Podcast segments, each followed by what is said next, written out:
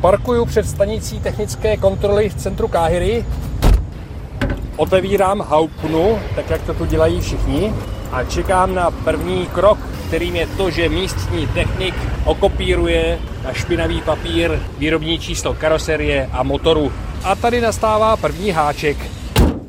Pán se k číslu motoru nemůže dostat. Říká, že u tohoto typu vozidla je třeba odmontovat filtr a to si mám prý zařídit sám. Když jsem ale zastrčil drobný obnos do kapsy, tak se přeci jen pán k tomu číslu motoru docela dobře dostal. Pán u překážky číslo 4 mě posílá do místnosti s velkým nápisem dopravní prokuratura. Tady je ovšem obrovská tlačenice. Občas nějaké hádky. A tady každý s obavami čeká na svůj verdikt, protože tady se platí pokuty za uplynulé tři roky. Když se mezi žadateli objeví žena, tak okamžitě předbíhá celou frontu. Nikdo nic ovšem nenamítá, takže tohle je ono utlačování žen v arabských zemích v praxi.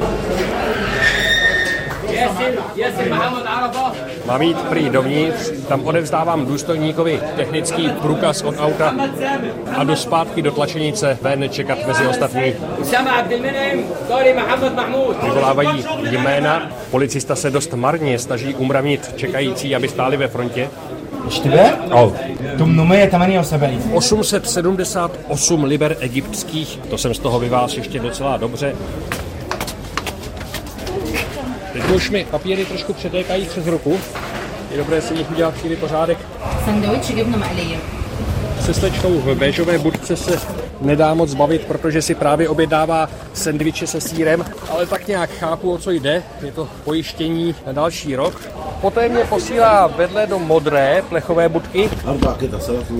Modrý pán dává dohromady do tašky lékárničku, podává mi ji a ptá se, kde je čaj. Arabský šaj. V Egyptě ovšem tenhle výraz a za těchto okolností neznamená jen horký nápoj, ale také všimné. Příjemnému pánovi mizí v dlaní moje 20 librovka. Čajů jsem tady během dopoledne rozdal fakt hodně.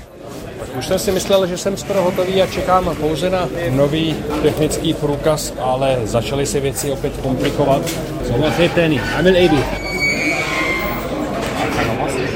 A zkomplikovala se velice nepě zcela oproti předchozím zvyklostem po mně požadována platba kartou, ovšem kartou egyptskou, kterou nevlastním.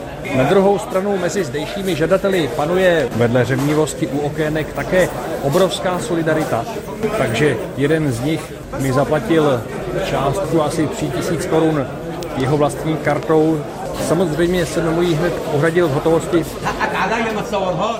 na téhle dnešní dráze byla tahle překážka takovým taxisovým příkopem, takže po jejím zdolání mám opravdu dobrý pocit, ale stále ještě také nejistotu, jestli dneska zvládnu boj s úřady až do konce. Neuvěřitelné, dostávám kartičku o technické způsobilosti na další tři roky. To znamená, že když všechno půjde hladce, tak sem další tři roky nevkročím. Z Káhyry Štěpán Macháček, Český rozhlas.